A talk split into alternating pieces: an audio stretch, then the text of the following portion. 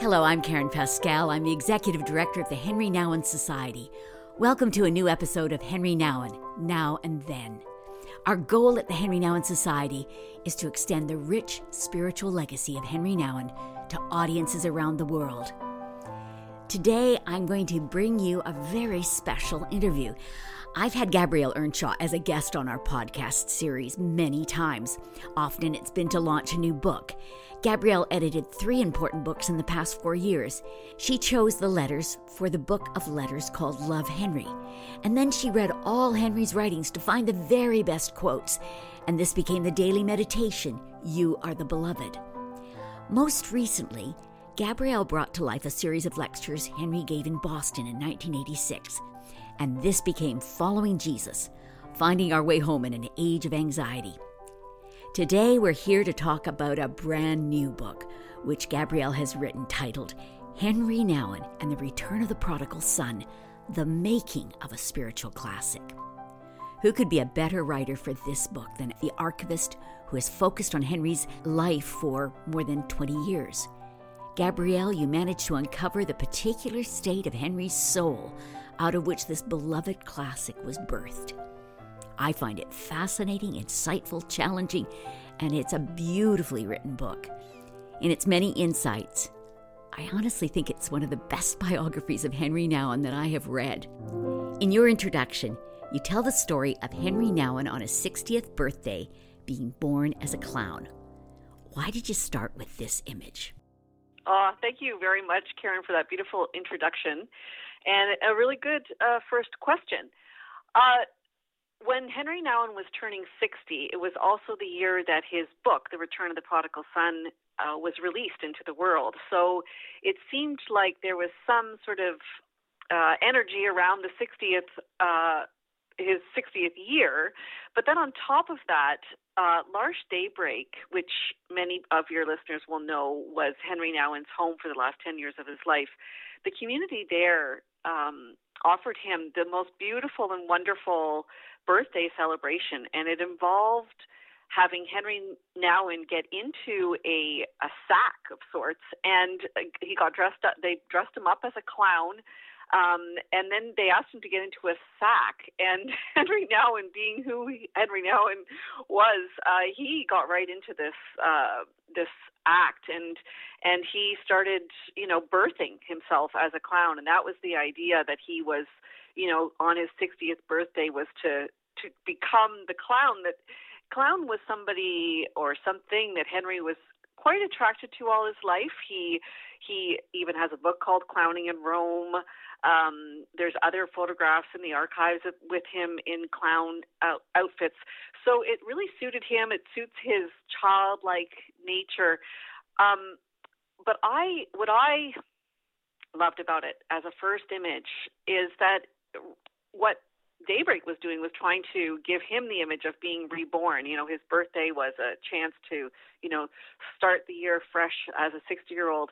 And and it really, to me, the the return of the prodigal son was a birthing experience as well, the creation of the return of the prodigal son. And when I was doing the research, I realized it took nine years, and that that seemed quite remarkable because, as we know, babies take nine months to grow in the womb. And here we have this wonderful, you know, synchronicity or um, where where his book takes nine years to be born in 1992, and so the clown metaphor was uh, impossible to to resist, and that's that's where we started. And it's you know it's like it's a vivid mem- metaphor for his rebirth that he tells in the Return of the Prodigal Son. You know, the book is many things. Um, but one thing it is, it's a book about transformation. It's a book about uh, one person's journey into the heart of himself. Um, many of the aspects of the journey were external to him, you know, took place in multiple countries and at different times, um, you know, in chronological time. But really, this was uh, a journey into himself, and then he comes out nine years later as uh, transformed. And so it seemed like a great way to, to start the book. Forgive me for interrupting you. It's just, it's funny because what occurred to me was I, I sort of want to know where the inception began. And it's interesting because I know it began, in a sense, seeing this picture, but I can imagine growing up in the Netherlands as he did, he would have seen Rembrandt's painting. I'm sure he would have seen it. Although maybe not. No, he wouldn't have seen it because it would have been in Russia. Anyway, where did where did the inception of this uh, where did this get birthed in Henri? Well, I think I think your in, in some ways your observation is really astute because uh, many people might have seen the poster of the Return of the Prodigal Son on the back of you know uh, an office door and, and and completely ignored it, not even registered it. But but Henri Nouwen registered it. Um, and there were many reasons why. And, and one of them might be, like you've just suggested, is that he was already primed to be noticing art by Rembrandt.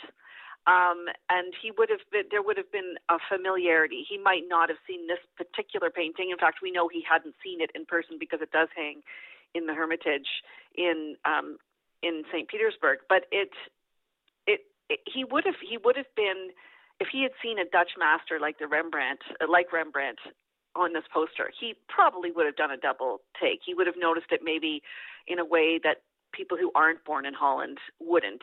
So I think there is that. I think that he was also a person who had a, a very, very fine sense of of of art and appreciated art and and had an eye for art. His parents actually, um, when they were uh, first married, they spent their honeymoon in Paris, and at the time, Chagall, Marc Chagall, was selling his his uh, watercolors, and um, before he was famous, and his parents had actually picked up a Chagall. So Henri Nouwen lived in a home with a, an original piece of art by Marc Chagall uh, for a very long time. So he was he was tuned into art, and and that really did help him I think, see the poster in a way that maybe others might have just walked by it and not seen it.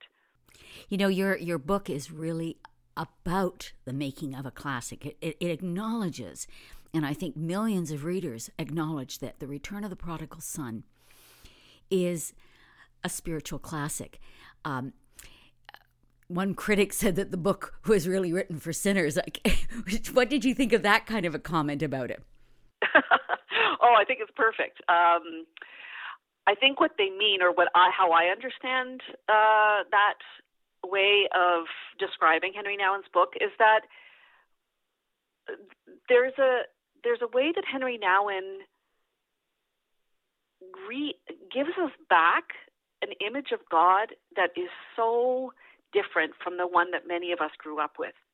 And so a lot of people um, carry around a lot of shame and guilt and and a sense of being a sinner. Um, and and there's this sense that God is going to punish them or that God has already punished them.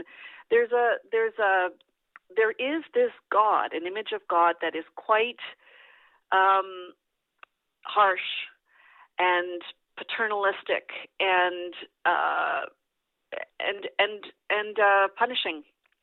And what I think Henri Nouwen does uh, through the, the artwork of Rembrandt is he gives us a new image of God. He gives us an image of God that is welcoming, um, unconditionally loving, extravagantly loving. And and I think so if a person holds a sense of, in themselves, holds this maybe even very hidden aspect of themselves that feels like they're a sinner, that somehow they've let God down.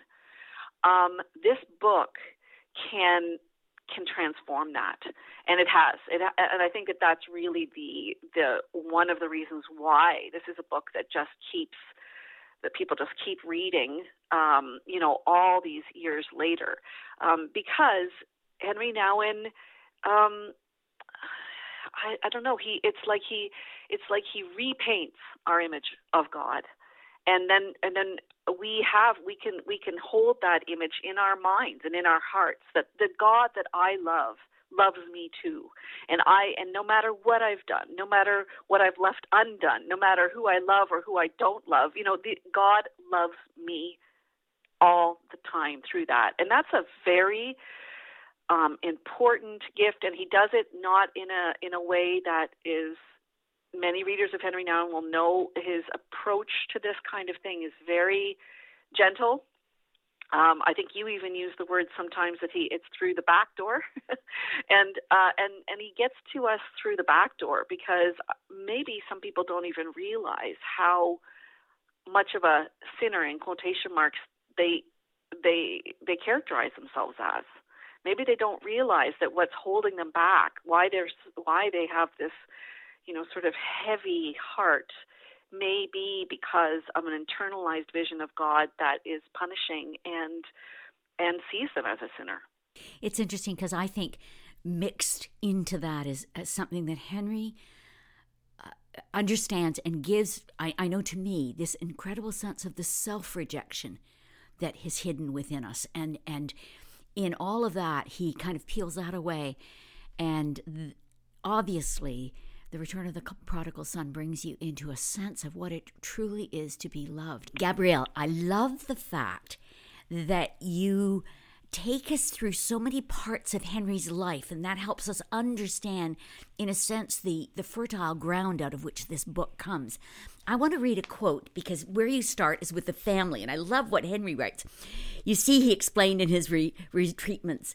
My father accomplished his goals late in life by becoming a, pro- a, successful professor of law, and based on his background, this rise to fame was quite unusual in his day. My dad was very bright and able to function well in the world of competition, and I, as the older son in our family, seemed to be programmed to believe that I had to be at least as good as my dad. Thus began a lifelong competition with respect to our careers and to those other subjects as well. I love that insight. Tell, tell me about the family that that formed Henri. Well, I think you know, I think sometimes I refer to the Nouwen family, and I hope I hope that the remaining Nouwen family will not uh, take this the wrong way. But I, I think of them as racehorses. I think of them as very, very um, sort of keen, like keenly intellectual, um, very, very, and and and well, well muscled, you know, um, and and they and they they sort of take life very seriously and and you know wor- work at it like a like a like a racehorse would you know you, you would you would you would get their um you know their health and their and their strength um as as as tight as possible and, that's how I sort of see the Nouwen family um they they were a, a, a, loving family, very loving. They had, um, you know, the, the two parents, Maria Nouwen and Laurent Nouwen, had Henri and then Paul in, in, short succession. So they the, the two brothers were were only about a year a, apart, and then there was a big gap of about 15 years, and then they had two other children, Laurent and Laurien, who also have about a year um, between them. So in fact, there was there was four children, but there was a there was a an age gap between between those uh, the first the first set and the second set. Um, and in that time, I mean, Henri Nouwen did grow up um, at, was a youngster in, during the Second World War, um, but uh, which was you know Germany invaded Holland, and but I think what we can draw some insight from that is that the Nouwen family were not that adversely affected by this um, by the war and by the invasion. And that means that they had some sort of privilege that other um, Netherlanders didn't, um, Dutch people didn't. So they, they were quite, they, they wouldn't describe themselves as wealthy, but I think in some ways, you know, we could say that they were middle, middle upper class or, or upper class. They did have um, I, I had the wonderful experience of being taken around to Henri Nouwen's homes, the homes that he lived in in his lifetime by his brother Laurent, and and they were quite um, quite beautiful, large, stately homes, and they they often did have, uh, in fact, I, not often they always had someone to help with the children um, and help with you know sort of a nanny of sorts. Um, uh, so they so they were a, a quite a wealthy family, privileged family, very well educated. Many members of Henri Nouwen's family um, had joined religious orders, and there was there was a there was this closeness, but also this the uh, strong expectations for each child to you know make make the most of themselves. And and I think that's what Henri is referring to there that his father did the same thing. He he you know he essentially moved from one station in life to another through his own hard work. And um, you know so that was the example that was set for Henri and his siblings. Um, Maria Nouwen was was very um, Henri describes her as pious, and other people that I've spoken to over the years um, agree that she was a pious woman, but also very warm. Um, one one person, um, a close friend of Henri's, Peter Naus, described, you know, when she walked into the room, sort of the the the warmth in the room just went up. She just had that kind of um, energy around her. So that's sort of the that gives you a, a somewhat of a sense of the family. It's a it, it's it's beautiful to know because obviously the heart of that painting, which Henry explores in the Return of the Prodigal Son, really a very pivotal part of it is is the relationship that he has with his own father and then his his insights into who he is within that painting. I also really appreciate in this new book that you've written um, that you give me a, an understanding of the intellectual formation of Henri. You you give, and there's a terrific insight in this, the role of Anton Boisen. Can you help me understand this? I know, for example, I, I you often remind me, don't forget Henri was a psychologist. Take me into that and tell me how that becomes something important within this book. Yeah, this, I mean, really, as I, I think I, I probably make the point even maybe even uh, underscore it too much. We can't really make too much of the influence of Anton Boisen on Henri Nouwen. Um, and Anton Boisen is not a household word, um, you know, not a household name at, at all. And even to this day, um, is not is is not well known. He he was an American. He is um, credited with founding the, the clinical pastoral education movement. And he was born in 1896, so that kind of gives you um, a sense of, you know, he was just born on the cusp of the, at the end of the 19th century and into the 20th century. And he essentially, I mean, there's a lot to be said about Boisen, and, um, and any biographer has to, you know, get a good grasp of Boisen if they want to understand Henri Nouwen. But let's just say that um, the biggest impact is something that uh, uh, um, a methodology that that Boisen started was looking at living human documents. So up until that point, psychologists were um, well. Actually, let me let me let me go back a bit. Uh, I think what what I want the point I want to make is that Boisen, in his work to to help people who were having mental health crises, um, he would develop. He developed a methodology in which you learned and paid very close attention to the person's own story. So the the chaplain um, or the person who was trying to assist this person would listen to their story, and from that, listen to how the person described their own illness.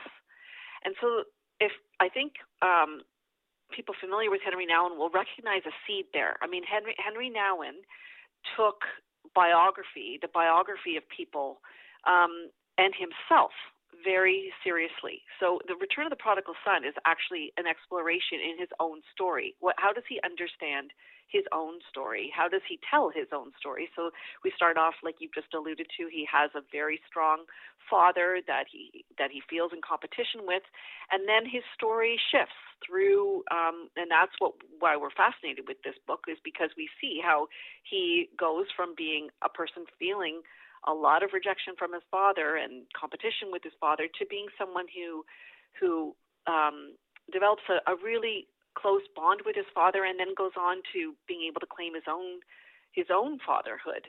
So the the influence of Boisen, that's one one key factor is that he he helped Henri Nouwen see the the value in in stories and the stories that we tell each other. The other thing about Boisen is that Boisen himself had psychotic episodes. So he was a mental health practitioner who suffered from mental health problems himself. And so it's really this idea that you can, that it's through our wounds through our suffering, through our own difficulties and struggles, that we can be a source of healing for other people. And you know, Henri Nouwen wrote the book The Wounded Healer. The Wounded Healer um, is traces right back to Boisen.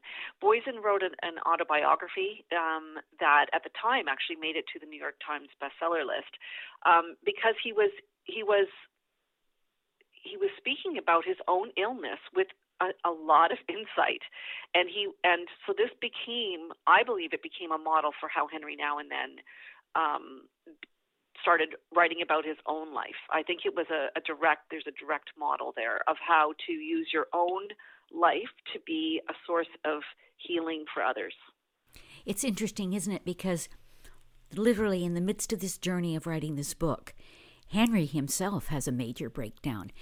And it's there that the, the, the, the depth of the insights that are in the pages of this book mm-hmm. really happen.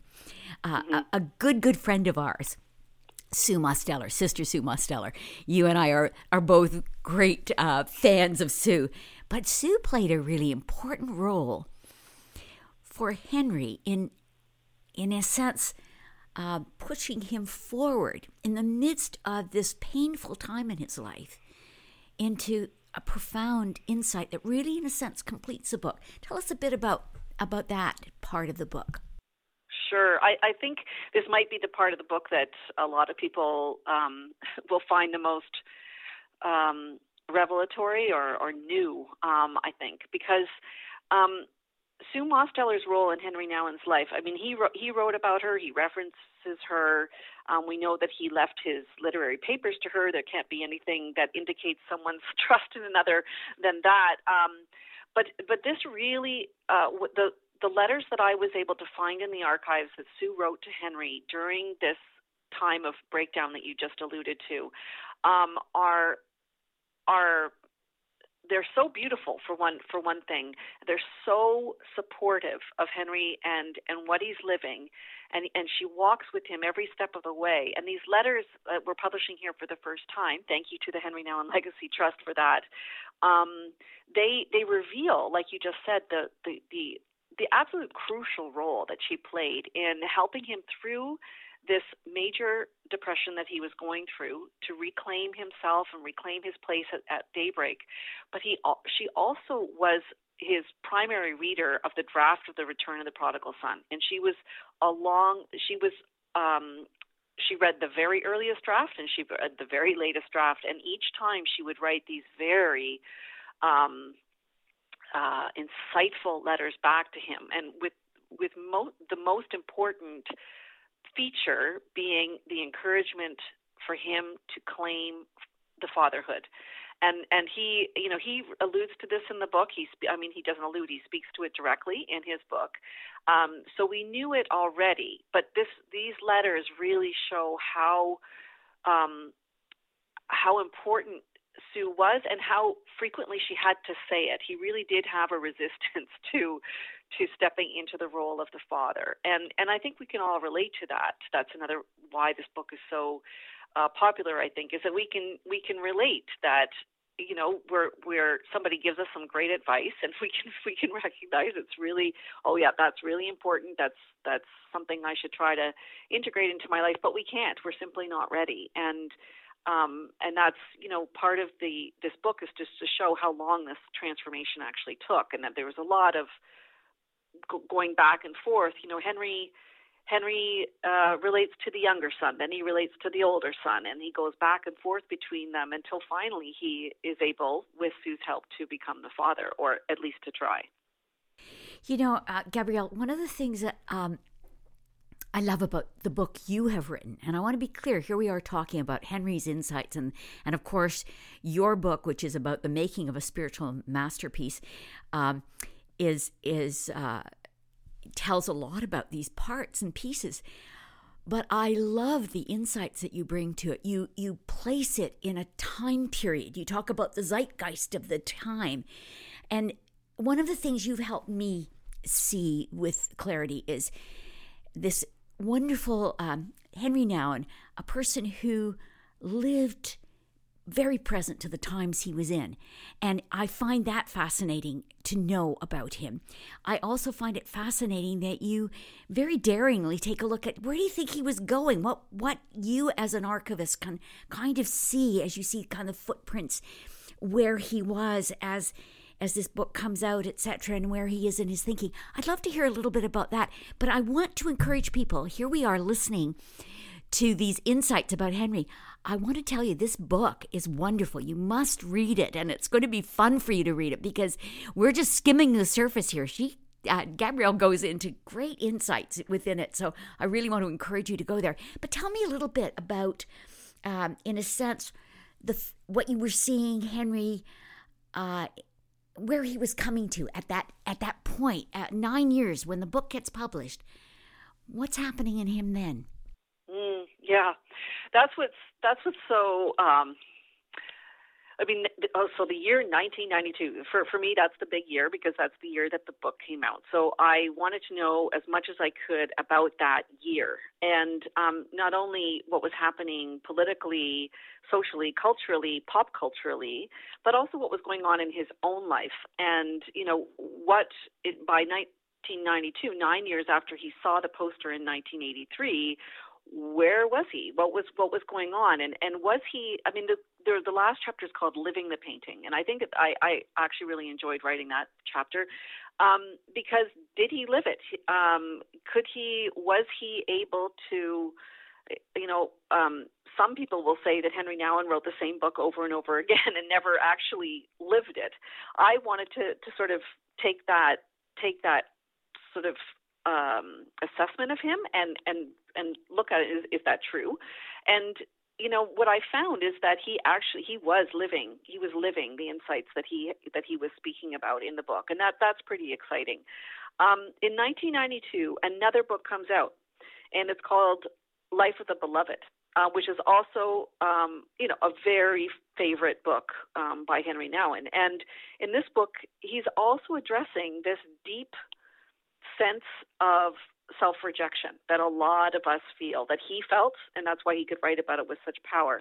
So in 1992, the year that his Return of the Prodigal Son comes out, he's also publishing Life of the Beloved, which is this core insight that he makes through his, his journey with the painting that he is the beloved Son of God. That is his main identity. And when he could claim that, and then he could live from it, that's when a lot of his sort of his life, you know, sort of started really taking off, you know, and he really rooted himself into L'Arche Daybreak. And you know he he he he really dedicated himself to the writing vocation. He felt like he now had something to that he, very um, important to say to the world. And I think this message of you are loved. You are beloved. You are God's beloved. This this became like his his uh, this was the the words that he would speak to whoever would listen. And that you know that really um, was apparent in 1992 and then um, and then as as the book you know sort of goes into onto the bookshelves his life starts to to go in a different direction. He at the I, I love this part about the book and some people might enjoy it too is that he we might think that the Rembrandt painting is, you know, sort of the he calls it his painting would become, you know, sort of the icon for his life. But in fact, Henri was always looking for the icon. and the next one he found was um, a circus troupe, which might just sound very jarring to to people who don't know that. But but he um, it happened while he was writing The Return of the Prodigal Son in 1991.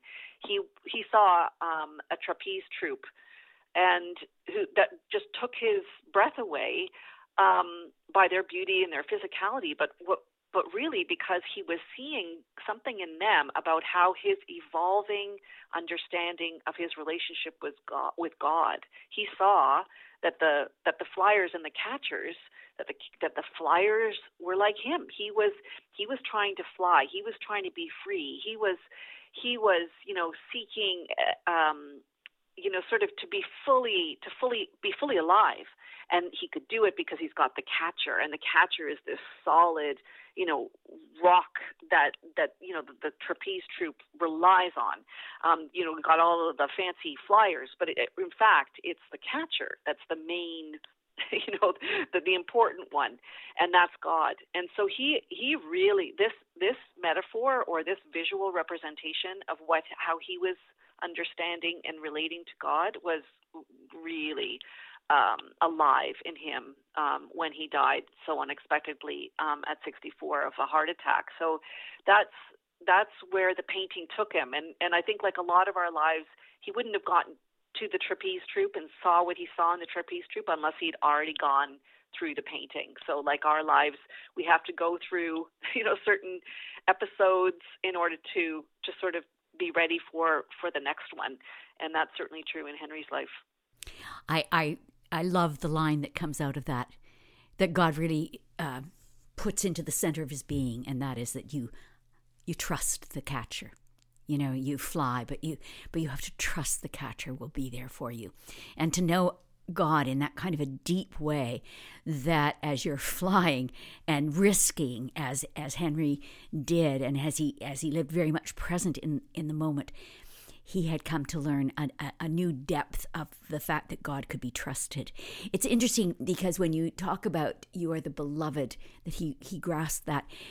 In a sense, that's been the core of what we uh, as a as the Henri Nouwen Society say basically our, our goal is that the very thing which Henri Nouwen grasped that he was the beloved child of God would be something that others understand about themselves. That would be our reason, our raison d'être, really.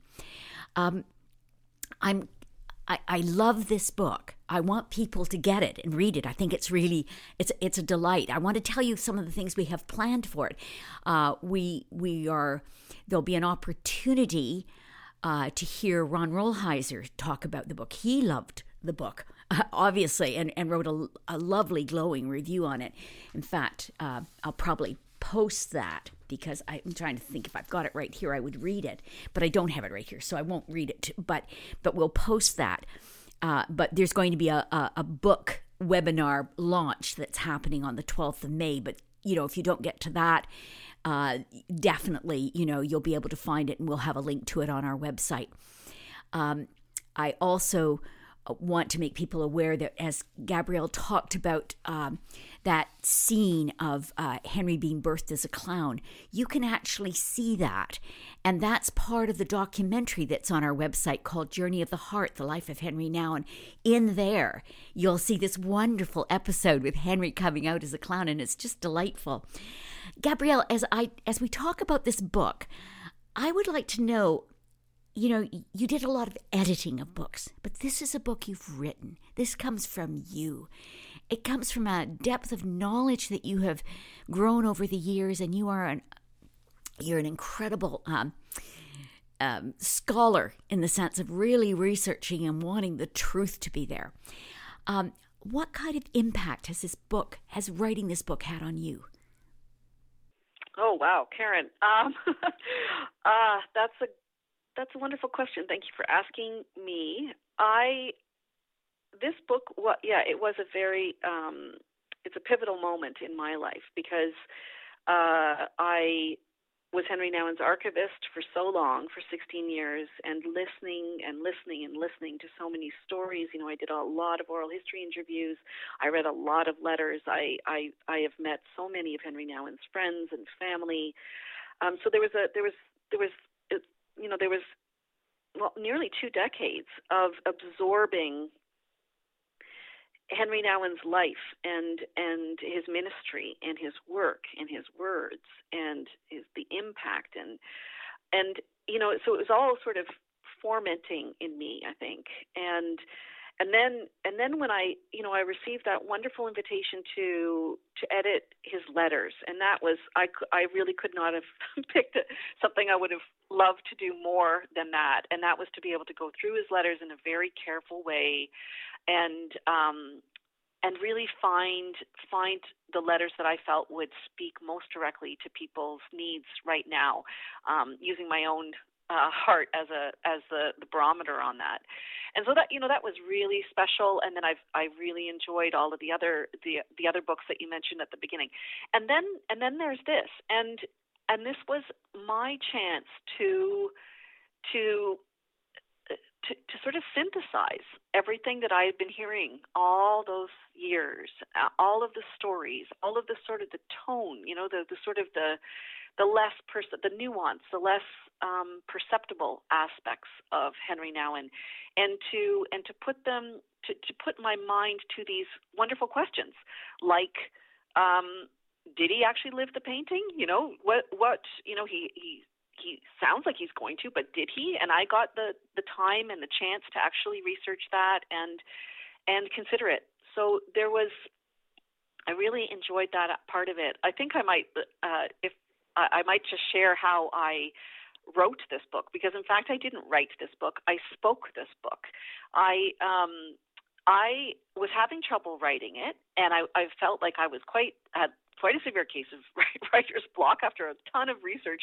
I wasn't able to write and and I and I heard that Brené Brown um, has a method of of writing where she invites friends uh, to come over in a, in a in a formal way to listen to her speak her next book. And I thought, hey, I want to do that. That sounds like what I need.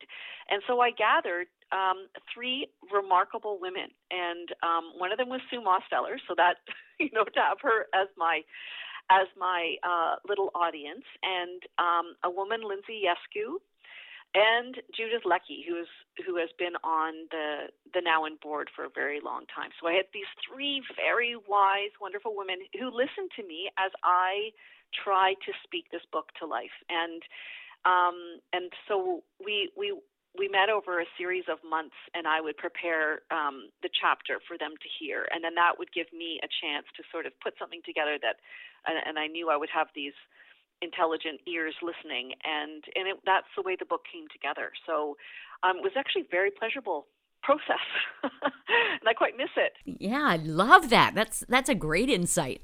Yeah. Um, what's interesting is uh, just this spring, coming up to Lent, our book study group, which anybody can join, it's online, and uh, they focused on the return of the prodigal son. And Ray Glennon, who leads this book study group, thought it would be wonderful for uh, to do a, a follow up to that. And they they've chosen to do this new book, uh, Henri Nouwen and the Return of the Prodigal Son by Gabrielle Earnshaw. The making of a spiritual classic, because there's so many insights in this that deepen our understanding of Henri and and enrich the actual book.